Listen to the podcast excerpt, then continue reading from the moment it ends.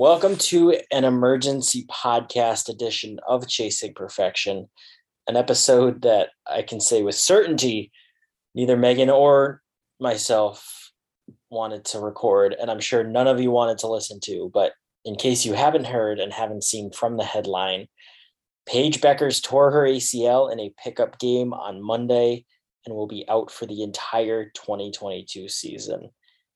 Just really the type of news that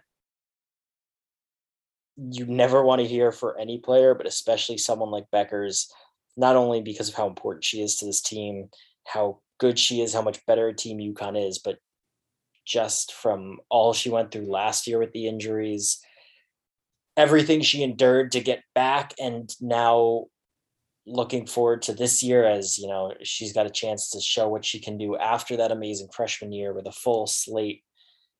And now it's over just like that immediately. The rug just gets pulled out from under her from under the team from under everybody. It was just not something i expected to see when i pulled out my phone and saw that email. Yeah i agree. I feel like i'm still in a little bit of shock like it doesn't really feel real but just obviously just so devastated for Paige. I mean, like you said, what she went through last year, she fought so hard to come back for last season and to have this one just ripped out under the rug from her so quickly before we even like get to really the preseason. It's just so unfortunate. And for this team as well, that's just dealt with, I feel like the never ending stream of injuries and punches over the last year.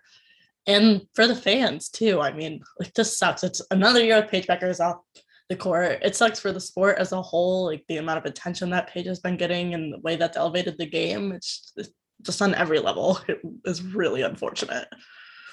Yeah.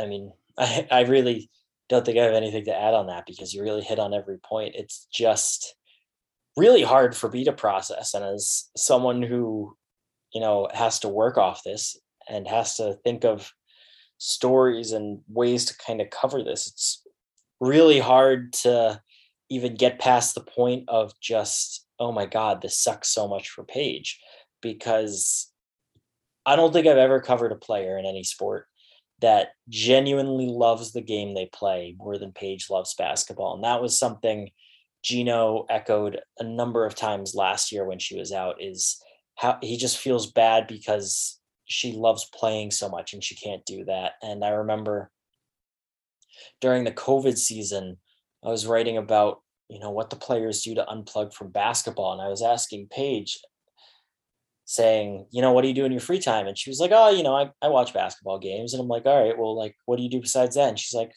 you know, I, I mean, I'm at the arena. And I was like, all right, Paige, what do you do besides basketball? Like, don't you need a break at some point? And she was pretty much just said, no, I love basketball. I don't really get sick of it. I don't really need a break. So there's never a moment where Paige doesn't want something to do with basketball.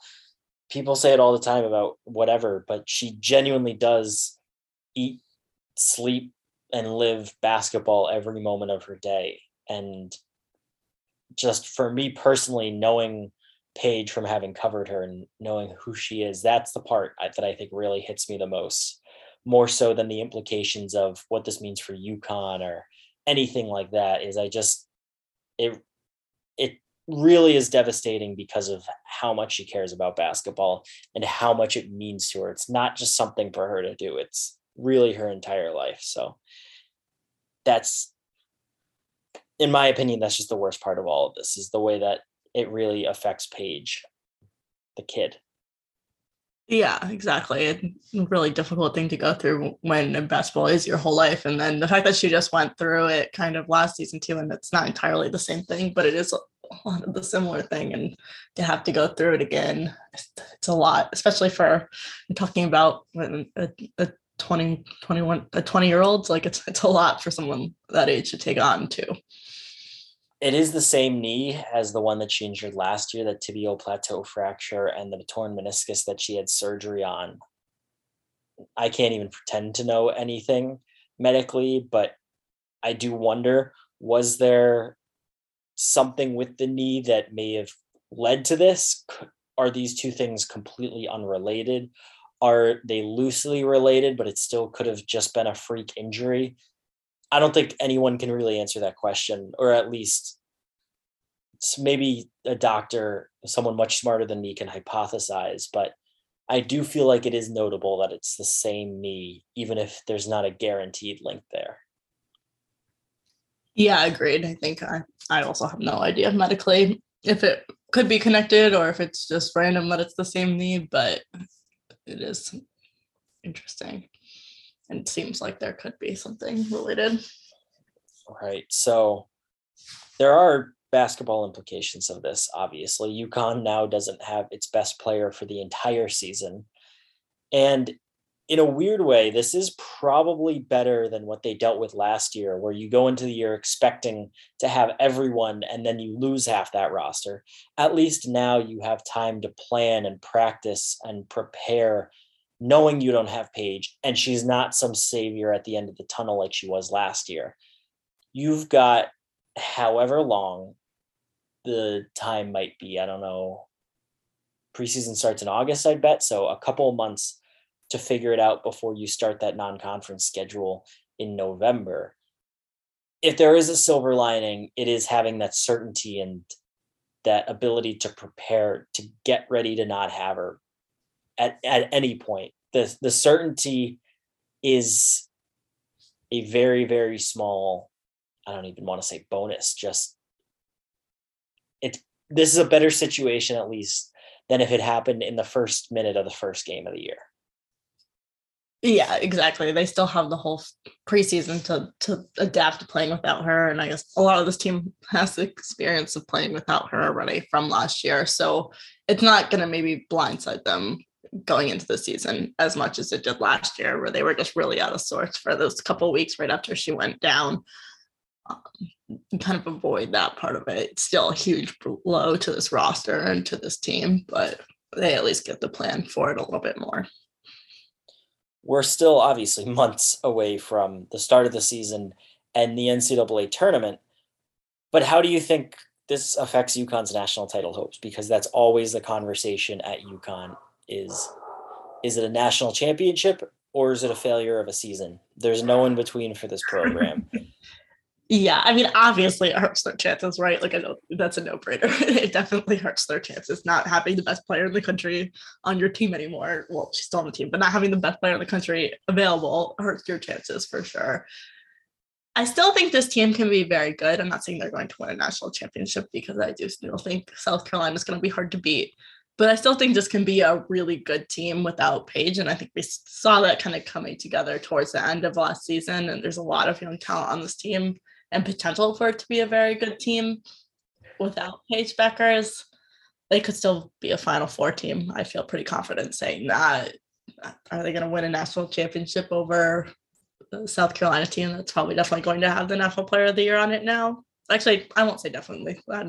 That, was likely going to have the National Player of the Year on it now. I don't know.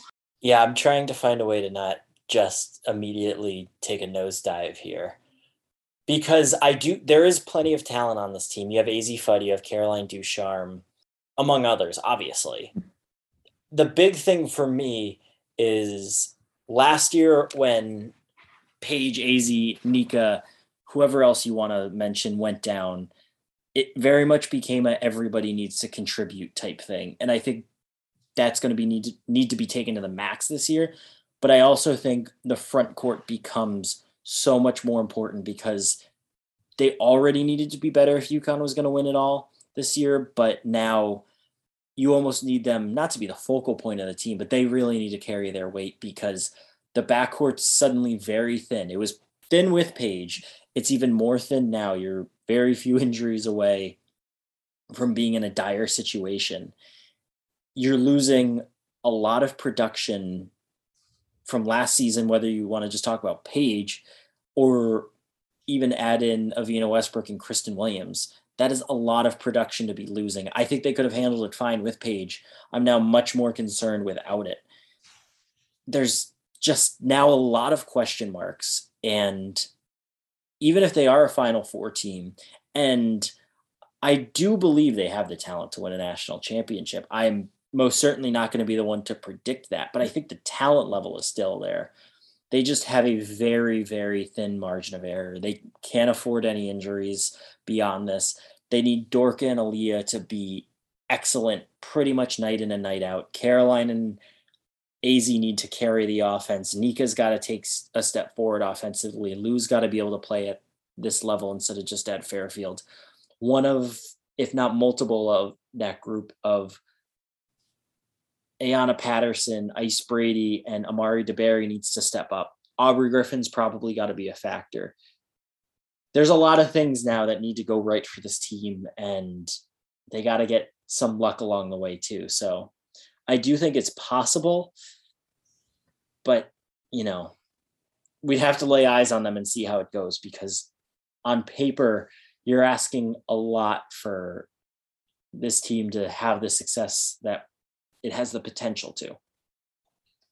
Yeah, exactly. I, I agree with you. I don't think them like winning a national championship is out of the question at this point. I do still think it's possible. I don't think South Carolina is quite the same team they were last year. They are not as great in the backcourt either this year. So there's an opportunity, but it's asking a lot and everything kind of needs to go right for that to happen.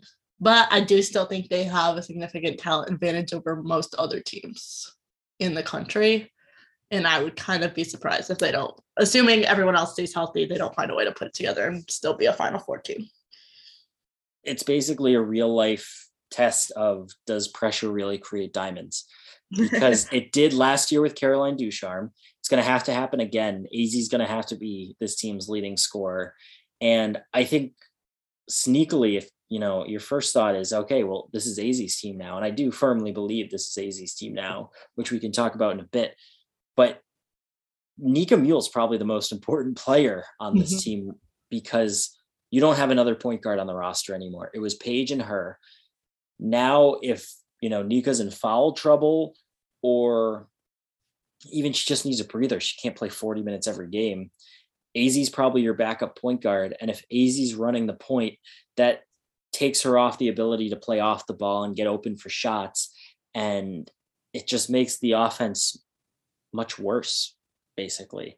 So Nika's got to stay healthy. She's got to stay out of foul trouble. And I feel like we're almost back at the point where whatever offensive production you get out of her is a bonus because you just need her to run the offense at this point and stay out there regardless whether if she needs to tone it back defensively to not pick up the fouls, I think you have to live with that at least initially. But Nika Mühl, in my view, is the most important player on the team for next season.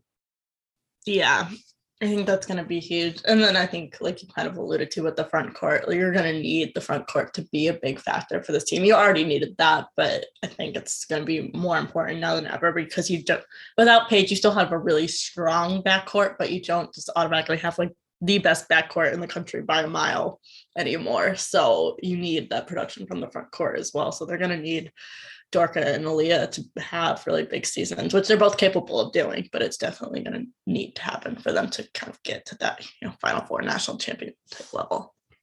The outlook just if we were having this conversation yesterday, not knowing about Paige's injury, I probably would have said that they're number two behind South Carolina, and South Carolina still has a lot to prove regardless. Now, I, I don't even know who I would put above UConn, but I think the highest I would put him in the country right now is probably five. Yeah, I, I don't know. I struggle because I think they have a lot to prove, but I also think every team in that kind of other than South Carolina and South Carolina does have a fair amount to prove too, but I think everyone's in a position where they have a lot to prove. I mean, that Texas game in the like first week of the season just got a whole lot more interesting. That's for sure. That's going to be very interesting because I think Texas is one of those teams that's in that top five conversation. So you're going to get a quick look at where this team is at when we do get to the season. And that game with Northeastern is that much more important because at least you get two games I think they probably have a secret scrimmage too in there. So you get two and a half games with the exhibition Northeastern and the secret scrimmage to figure yourself out before then having to play Texas. And then, oh, let's not forget they have to go out to Oregon and play Duke, who I'm curious to see what they're like, but that might suddenly suddenly be a much closer game than we think it is. Mm-hmm. And you know, does Iowa pose more of a problem if you don't They're have not gonna someone? They're gonna play Oregon State. That's what's gonna happen. Yeah. Well, regardless of what it is, we don't get Paige versus Caitlin Clark anymore. yeah. So I guess So- the PK 80 can be forgiven for their horrible scheduling blunder. Yeah. Yeah, that's a whole nother topic there. But Yeah. I mean, I, I actually to this point had completely forgotten about that Iowa game until I mentioned it.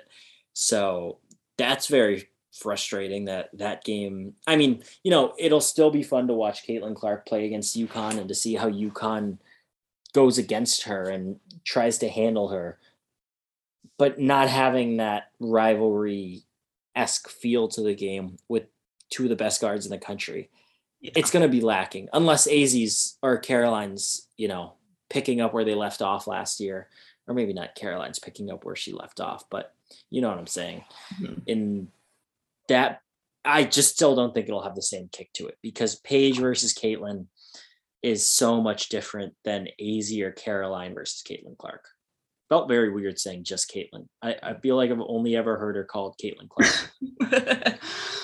yeah, no, it doesn't have the same punch to it without it being the, the you know Paige Bueckers versus Caitlin Clark. That's just been hyped up to some a kind of insane level, but in a good way. But yeah, it's not gonna help that punch. Granted, I, I truthfully do think that Oregon State could beat Iowa, so that game probably never happens anyway.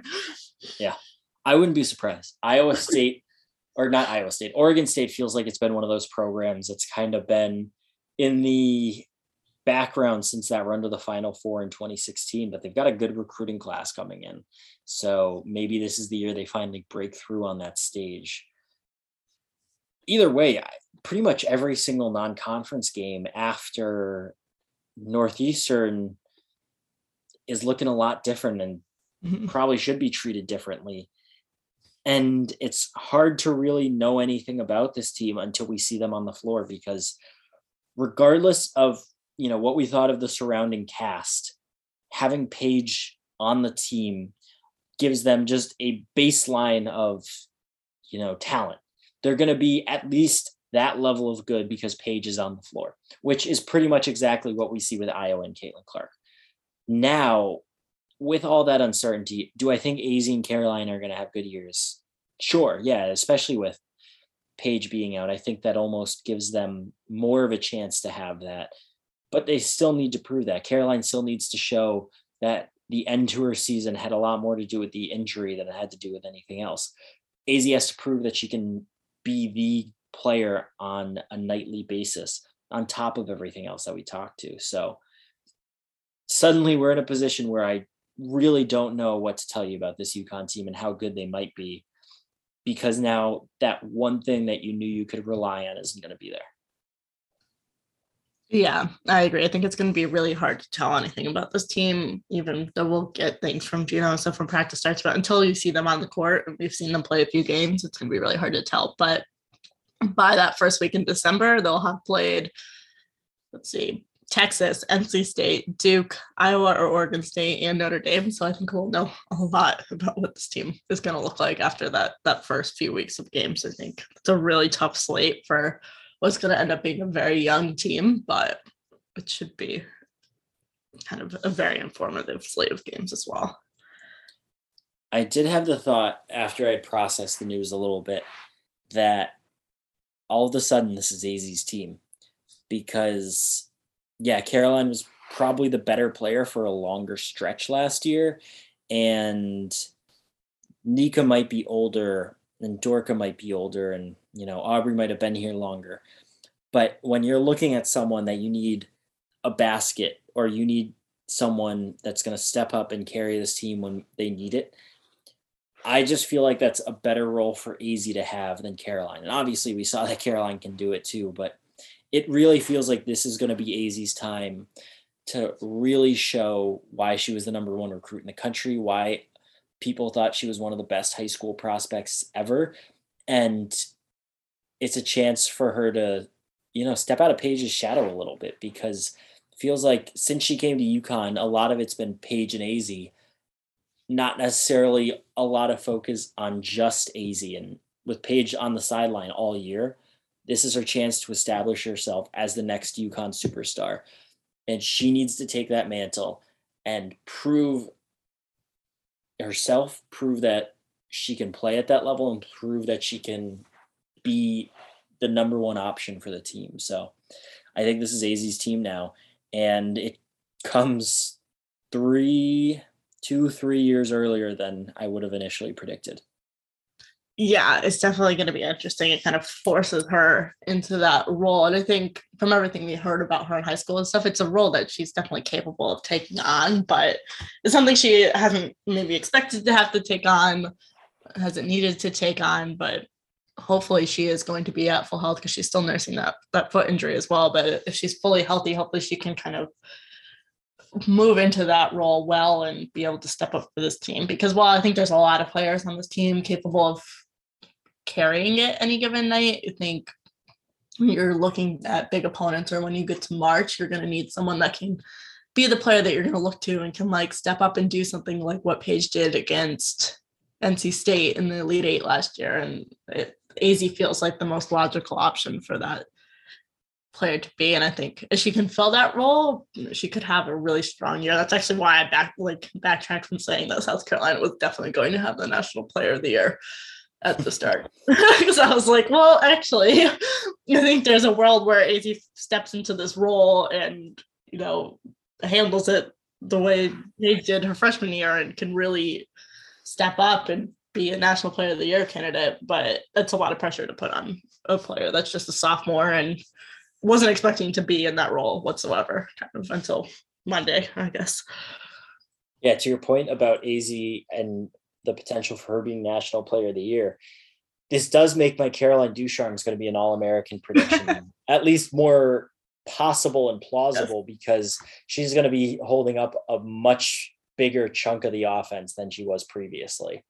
So it's got to be those two because I just think it is look, this is a very pro Nika podcast, and I, I don't think anyone would argue the impact that Nika has on the team, but I just think it's a little unrealistic to expect Nika to make a jump from being a pass first, defense first point guard into the second leading scorer on this team. She could oh, definitely be more of an offensive threat, but that would be a huge leap. And I think it's just unrealistic expectations to throw on her. If she does it, great. But Caroline and Azzi are going to be the ones that are tasked with carrying this offense, especially in the backcourt. Yeah, exactly. And I, I agree. I don't think that's going to be Nika's role. And I don't think it would make sense to try to force that to be Nika's role. It just wouldn't really feel like the logical move. I still am going to challenge you on the Caroline thing because I don't know. I just feel like Aaliyah Edwards is going to have an insane season. And I think they could, this is going to have to force them to go and use their post players more in the offense. And um, Team Aaliyah Edwards is going to be an All American.